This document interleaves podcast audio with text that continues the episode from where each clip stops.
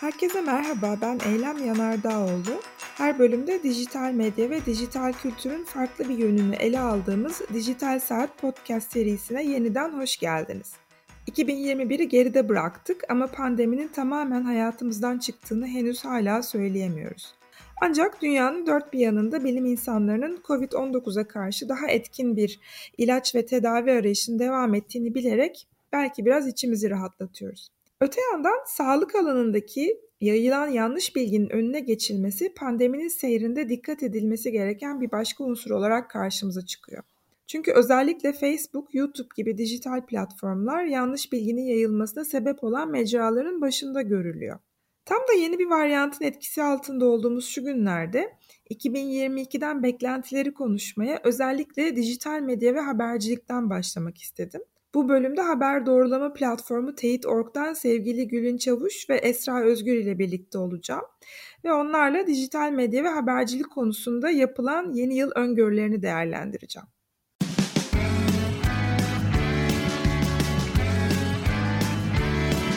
Kulağınız bizde olsun. Kısa Dalga Podcast. Gülün hoş geldin. Hoş buldum. Merhabalar. Merhaba. Esra Özgür de TEİT'te eğitim içerikleri sorumlusu olarak çalışıyor. Yanlış bilgi sorunu, eleştirel dijital okuryazarlık ve teyitçilik yöntemleri hakkında yazılar yazıyor. Esra sen de hoş geldin. Merhaba, hoş buldum. Ee, önce Gül'üne sorarak başlamak istiyorum. Ee, 2022'ye dair pek çok tahmin yapıldı, pek çok yazı okuduk, değerlendirme okuduk. Ee, Gül'ün senin değerlendirmelerin nasıl? Özellikle dijital medya ve haberler e, konusunda. Bu bütün tahminlerin içerisinde aslında son dönemlerde, son belki 4-5 ayda da çok karşımıza çıkan bir gündemle başlayayım ben de. Hem de belki dinleyenlerin daha fazla ilgisini çekeriz. Metaverse. Burada Metaverse konuşuyoruz diye.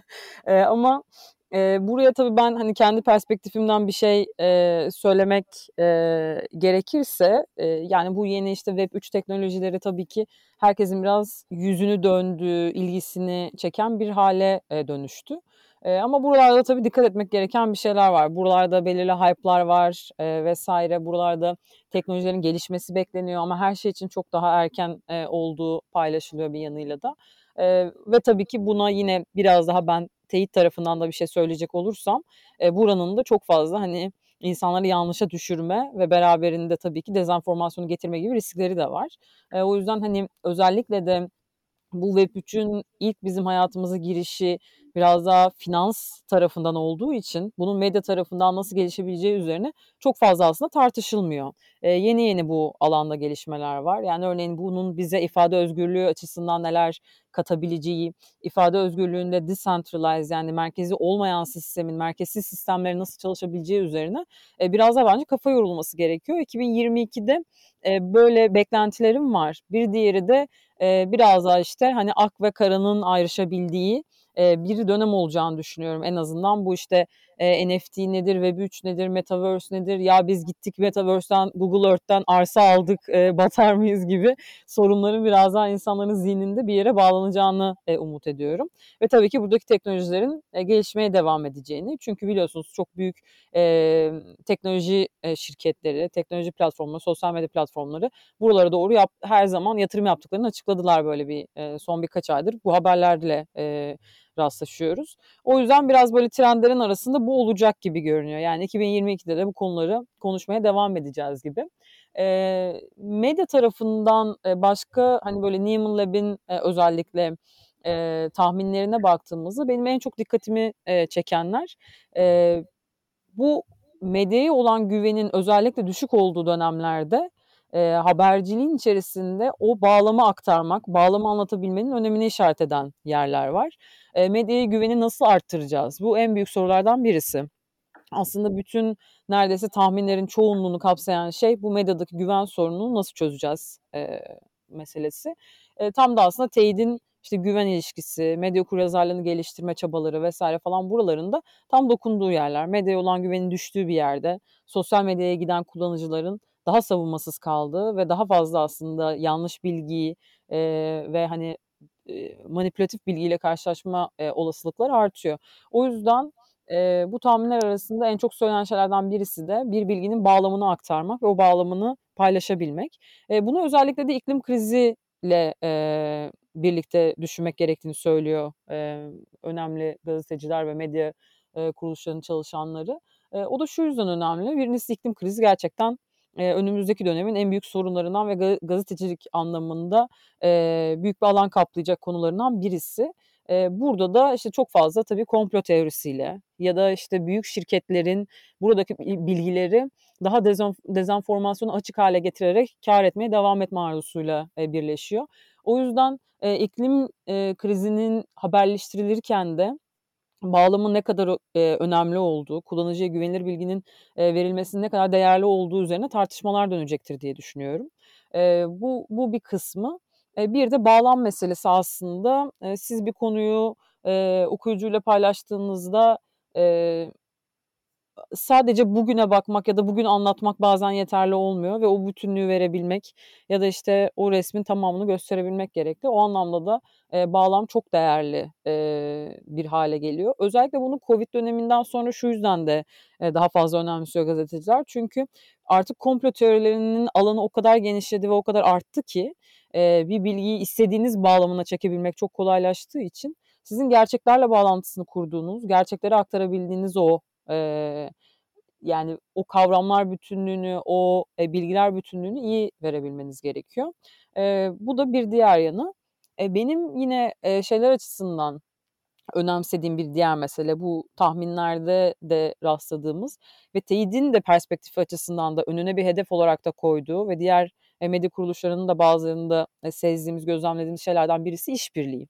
Tabii şimdi bu tahminler genel olarak medya üzerine yapılan, işte gazetecilik üzerine falan yapılan, e, teknoloji dünyasına ilişkin yapılan tahminler hep tabii çok Amerika merkezli oluyor genelde. Bunu e, yani şey yapalım yatsıyamayız ama gene de hani orada Amerika e, yani Amerika üzerinden düşündüğümüzde tabii orada yerel gazetecilik e, çok ağırlıklı olduğu için işbirliği bambaşka bir anlamda. Ama bence bu Türkiye gibi ülkelerde de e, çok değerli. E, işbirliği yapmanın e, bir yerelle iletişim halinde bu işbirliğini kurgulamanın etkiyi inanılmaz artırdı ve ilk konuştuğumuz konuya da döndüğümüzde e, güven meselesini çok daha güçlendirdiğini e, gözlemliyoruz. O yüzden de etki, o yerelle bağı daha güçlü kurmak ve e, işbirliklerini alan açmak, işbirliği daha fazla yapabilmek, bunları kurgulayabilmek e, bence 2022'nin trendleri arasında ve 2022'nin en çok konuşulan e, konular arasına girecek diye düşünüyorum. Gülün çok teşekkürler. Aslında gazetecilikle ilgili son birkaç yıldır hep aynı şeyleri konuşuyoruz gibi geliyor bana. Yani bu güven meselesi çok evet. önemli. Son birkaç yıldır bunu özellikle tabii dijitalleşmeyle birlikte eş zamanlı ister istemez gerçekleşen bir yanlış bilginin yayılması sorunu var ve daha hızlı yayılıyor. Eskisine göre daha hızlı yayılıyor. E, o yüzden güven sorununu konuşmaya devam ediyoruz ve bağlam gazetecilikte tabii ki çok önemli olmaya devam ediyor. E, esas sana sormak istiyorum. Senin kişisel e, tahminlerin, e, gözlemlerin neler neler bekliyorsun? Özellikle e, tabii teyitçilik e, metotlarıyla da ilgilendiğin için hani o perspektiften baktığında sen neler söyleyebilirsin? Ben aslında biraz böyle 2022 öngörülerinden önce şeyden bahsetmek isterim. bu Teyit'te yayınladığımız 2022 öngörülerine dair yazıda, yazıyı çalışırken daha doğrusu bir önceki yılları biraz gözden geçirmek istedim. Acaba geçtiğimiz yıllarda ne konuşmuşuz, ne konuşacağımızı, konuşacağımızı öngörmüşüz diye. Ee, ona baktığımda karşılaştığım böyle birkaç tane kavram vardı dikkatimi çeken. Çünkü şu andan geriye dönüp baktığımızda anlam bulabildiğimiz şeylerdi aslında. Öngörüler hep e, hem bizim konuştuğumuz hem de az önce Gülin'in bahsettiği işte Nieman Lab, Reuters gibi e, enstitülerin konuştuğu kavramlardan biri bütünlüklü yaklaşımdı. Yani medya okur yazarlığını konuşabilmemiz için daha güçlü bir medya ekosistemi konuşabilmemiz için kuvvetli bir med- medya kurezarlı kuvvetli bir topluluğa ihtiyaç duy- duyduğumuz, duyacağımız konuşuluyordu. Gerçekten de 2021'de biz hem teyit olarak e, sık sık bunu konuştuk. E, öğretmenler gibi, veliler gibi, gençler gibi birçok farklı özneyle medya okuryazarlığı tartıştık ve o alanı kapsamaya çalıştık. Çözümü birazcık daha e, bütünlüklü bir yerde üretmeye çalıştık. E, bir diğer e, yine bu sene bizim gündemimizde olan ve aslında bunu da tahmin edebildiğimiz şeylerden biri de yanlış bilginin e, alan değiştirebileceği ve e, geçtiğimiz sene gündemimiz koronayken önümüzde bize doğru gelen e, ya, ya da bizim ona doğru yaklaştığımız bir iklim problemi var. Yanlış bilginin de aynı şekilde alan değiştirebileceğiydi. Ki biz bu sene bunu görmeye başladık aslında. Hem teyit olarak e, müdahalelerimizi birazcık daha o alana çekebilmeyi düşünmeye hem e, yanlış bilgiden önce bu alandaki doğru bilgiyi nasıl çeşitlendirebileceğimizi düşünmeye başladık. Gerçekten de artık yavaş yavaş o alandaki e, böyle tartışmanın da manipülasyonun ya da işte mezenformasyonun da artmaya başladığını e, görebiliyoruz incelediğimiz analizlerden. Aslında 2021 için değil ama 2020 için yapılan öngörülerden birisi gerçekleşti ve e, bu yıl Nobel Barış Ödülü e, bir aslında doğrulama platformu kuruluşuna gitti. Daha doğrusu bir e, teyitçi bir gazeteciye gitti. E, Filipinli doğrulama platformu Rappler'in kurucusu Maria Ressa ile Novaya Gazeta'nın e, kurucularından Dimitri Muratov'a verildi Barış Ödülü. Bunlar böyle geriye dönüp baktığımızda aslında e, öngörüleri de anlamlı kılabilecek şeylerdi. Genel olarak teyitçiliğe dair 2022'de biz neler konuşacağız ya da gündemimizde neler olabilir? Biraz onlara değinecek olursam e, bence temelde bu sene hem Türkiye özelinde hem de dünyada da bence yavaş yavaş konuşulmaya başlanıyor. E, yasal düzenlemeler e, gündemde. E, platformlarla, sosyal medya platformlarıyla ilgili denetimler, işte yapay zeka ve blok zincir gibi teknolojilere dair düzenlemeler ya da e, belki işte kişisel veri odaklı yasalar e, tartışma konusu aslında hala ama önümüzdeki sene daha sık tartışacağımız şeyler. Burada belki bizim dikkat edebileceğimiz şey bu tartışmayı e, kapsayıcı bir yerde tutabilmek, herkesin görüşünü alabilmek, e, alanda çalışan uzmanların görüşüne dikkat edebilmek ve ihtiyaçlara cevap verecek gerekiyorsa ihtiyaçlara cevap verebilecek bir düzenleme getirebilmek belki de. E, çünkü dengeli olmalarını çok önemsiyoruz. Bilgiye erişim için veri güvenliği gibi böyle kavramları da kapsayacak şekilde e, bir yasal düzenleme belki herkesi daha e, güvenli bir yerde bırakacak gibi.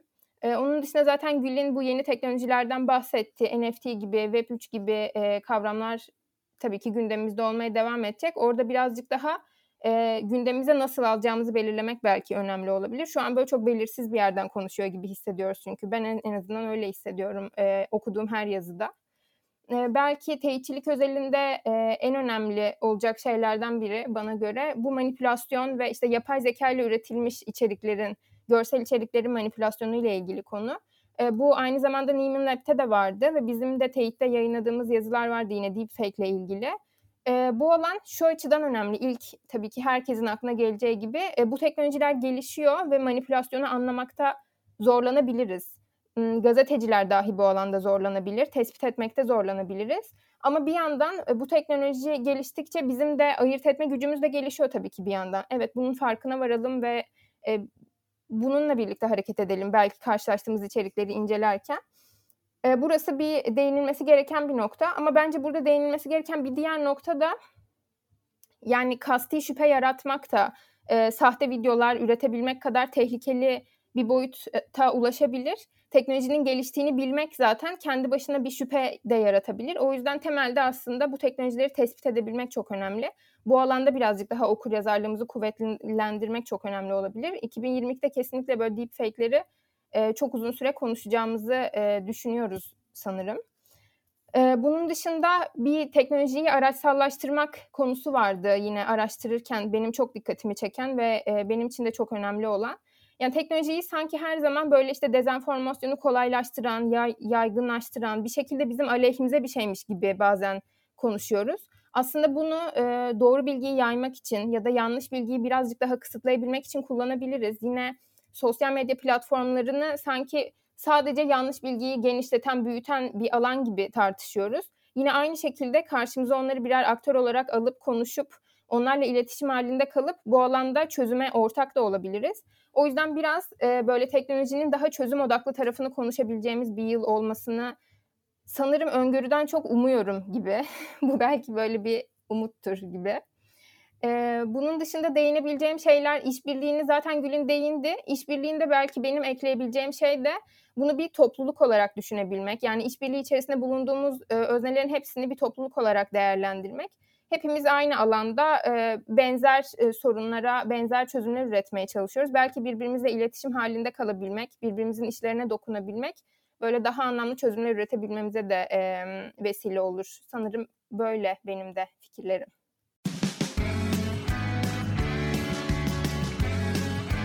Oku, dinle, izle. Kısa Dalga. E, Eser çok teşekkür ederim. Ee, özellikle bu çözüm odaklı teknoloji ve teknolojiyi çözüm odaklı bir şekilde kullanma konusunda söylediklerin gerçekten çok önemli. Çünkü aslında e, yeni medya ile ilgili her konuda karşımıza çıkan bir durum e, onun e, iki tarafıyla birlikte var olması. Yani hem bir e, problem yaratan ya da sorun yaratan bir yönü var ama bir yandan da çözüm yaratabilecek tarafları var. Çözüme odaklanmak o açıdan çok önemli. Tam da bu deepfake'lerden ve e, görsellerin manipülasyonunun kolaylaşmasını yarattığı risklerden söz etmişken e, gene bizim de çok yakından pek çok araştırmacı gibi, profesyonel gibi takip ettiğimiz Reuters'ın gazetecilikle ilgili 2021 dijital haberler raporu aklıma geldi. E, bu yaz ay, aylarında yayınlanmıştı bu rapor. Mesela orada şeyi görmüştük, e, Covid ile ilgili e, yanlış bilginin paylaşımı ve yayılması sorulduğunda e, önce Facebook e, suçlu bulunuyor. Onun arkasından işte haber platformları, mesajlaşma e, platformları geliyor. Fakat Türkiye'de biraz daha farklı bir durum vardı. Burada YouTube'un e, öne çıktığını görüyoruz. Tam da bu görsel medyaya değinmişken siz de yakın zamanda teyitçiler olarak YouTube'a bir mektup yazdınız. YouTube'un CEO'suna farklı ülkelerden pek çok e, teyit yapan inisiyatif bir araya geldi ve onlara bir yazı yazdınız. Biraz Gül'in onu sorarak devam etmek istiyorum. Ne, neydi bu? Neden yazdınız? Neler oluyor? YouTube gerçekten büyük, büyük bir problem mi? Ya şöyle başlayabilirim. YouTube tabii ki diğer platformlarla işte belirli yerlerde aslında e, çözüme dair daha fazla konuşabildiğimiz ama yani teyitçiler olarak söylüyorum ama YouTube'da bunun biraz daha sınırlı olduğunu e, söylemem gerekiyor. Hani ara ara görüşmeler tabii ki oluyor ama neden böyle bir mektup olduğunun en e, baştaki nedenlerinden birisi aslında konuya dair hem bilgiyi üreten hem pratiğini yapan hem akademik araştırmalarını yapan e, ve bunun etkisini de ölçmeye çalışan teyit platformları çok da fazla dinlenmiyor. Yani sorunun nerede öbeklendiği, sorunun nerede, nereye işaret ettiği e, biraz bu platformlar tarafından tabii ki e, göz ardı ediliyor. Biraz en e, başat nedenlerden birisi e, kullanılan yöntemlerin çok daha çözüme bizi götürecek şekilde kurgulanması yönünde. E, o da şu yani biz YouTube'a baktığımızda YouTube özellikle de Covid döneminde yani Covid döneminin öncesinde de böyleydi ama Covid dönemiyle birlikte ne oldu? Komplo teorilerine e, açılan alan arttı.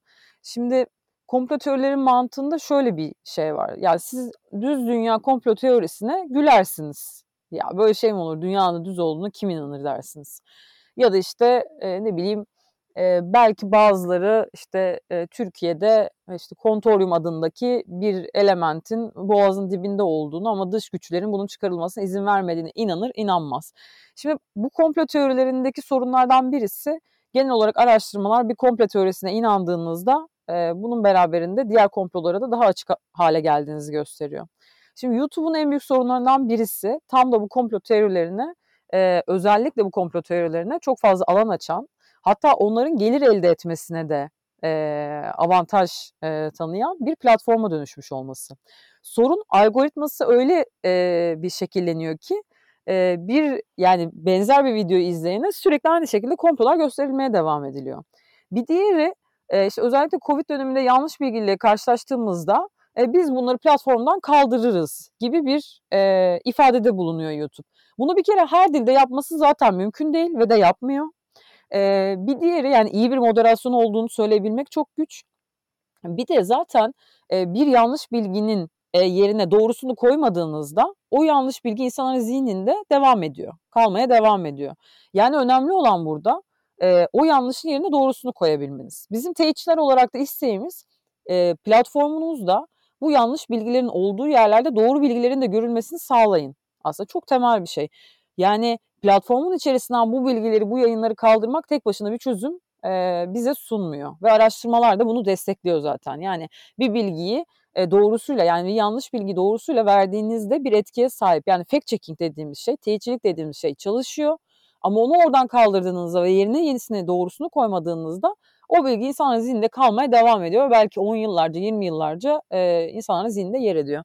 O yüzden de biz bizim avantajlarımızdan birisi yani teyitçiler olarak avantajlarımızdan birisi biz çok e, güçlü bir topluluğuz. Yani dünyadaki bütün teyit platformları bir araya geliyor, senede bir konferanslar yapıyor, birlikte hareket ediyor, platformlara karşı nasıl adımlar atacağını birlikte kararlaştırıyor, e, oturuyor. Yani örneğin bu mektup e, ondan fazla, 20'den fazla e, platformun bir doküman üzerine çalışmasıyla ortaya çıktı. Bence bu çok değerli ve bu medyada da çok fazla yerde görebildiğimiz bir şey de değil. Yani herkesin ortak bir hedefle ilerleyebilmesi, ortak bir amaçla ilerleyebilmesi, sorunu ortak şekilde tanımlayabilmesi ya da belirli şekillerde herkesin orta bir noktada buluşabilmesi bu çok değerli.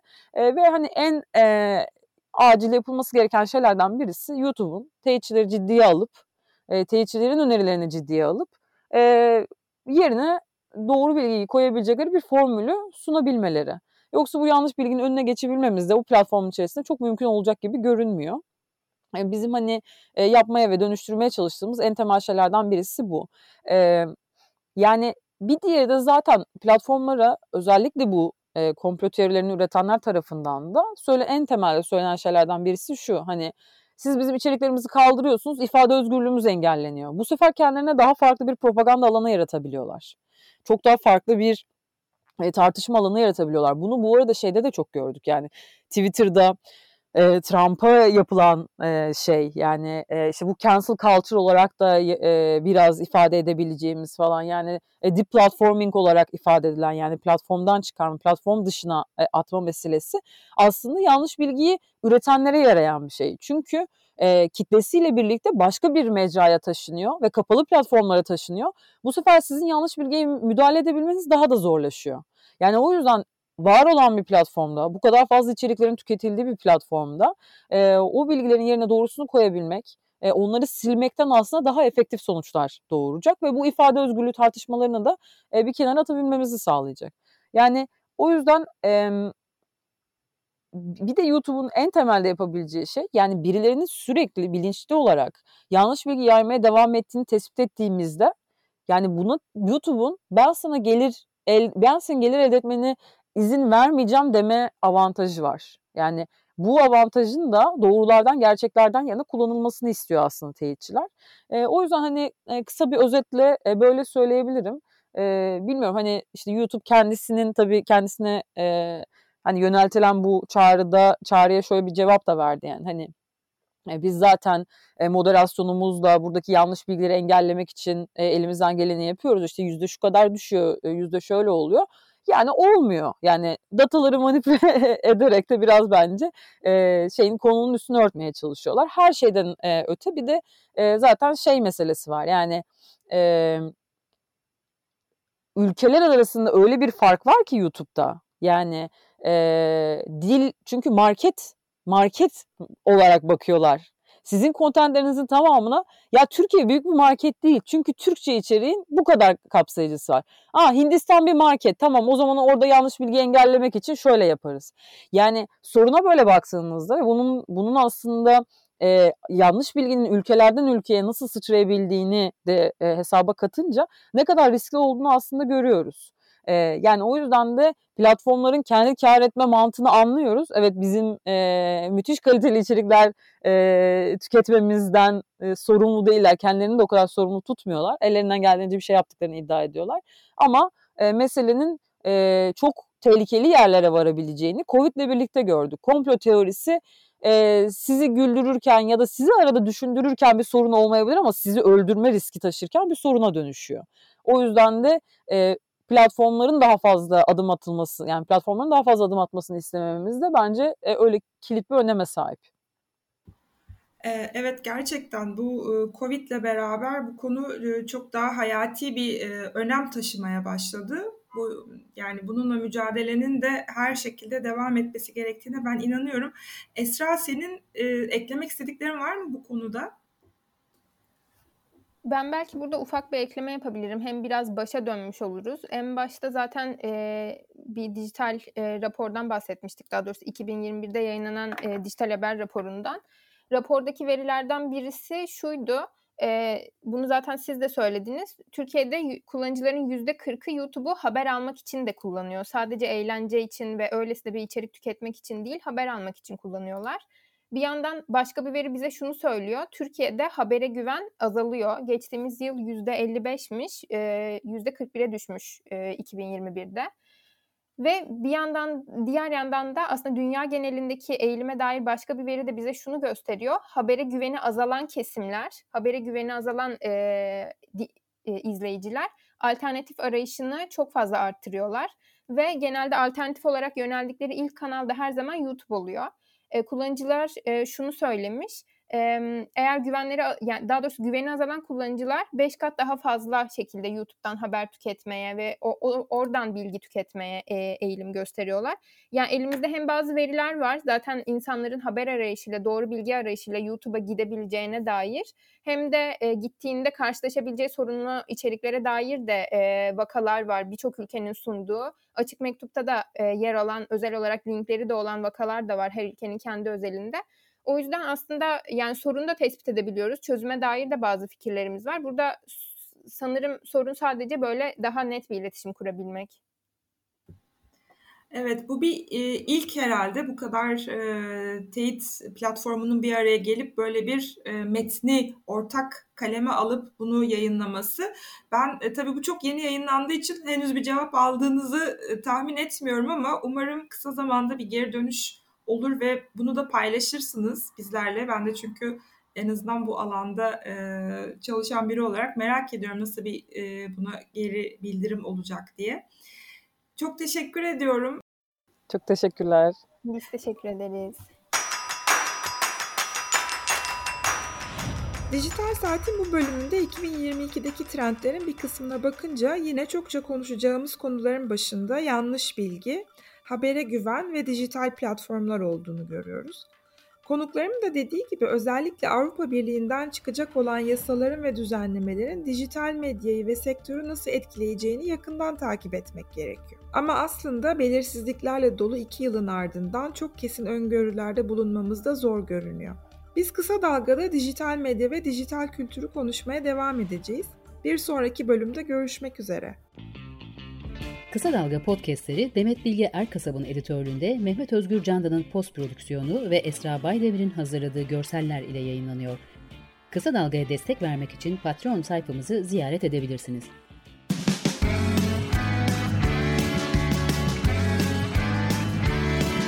Kulağınız bizde olsun. Kısa Dalga Podcast.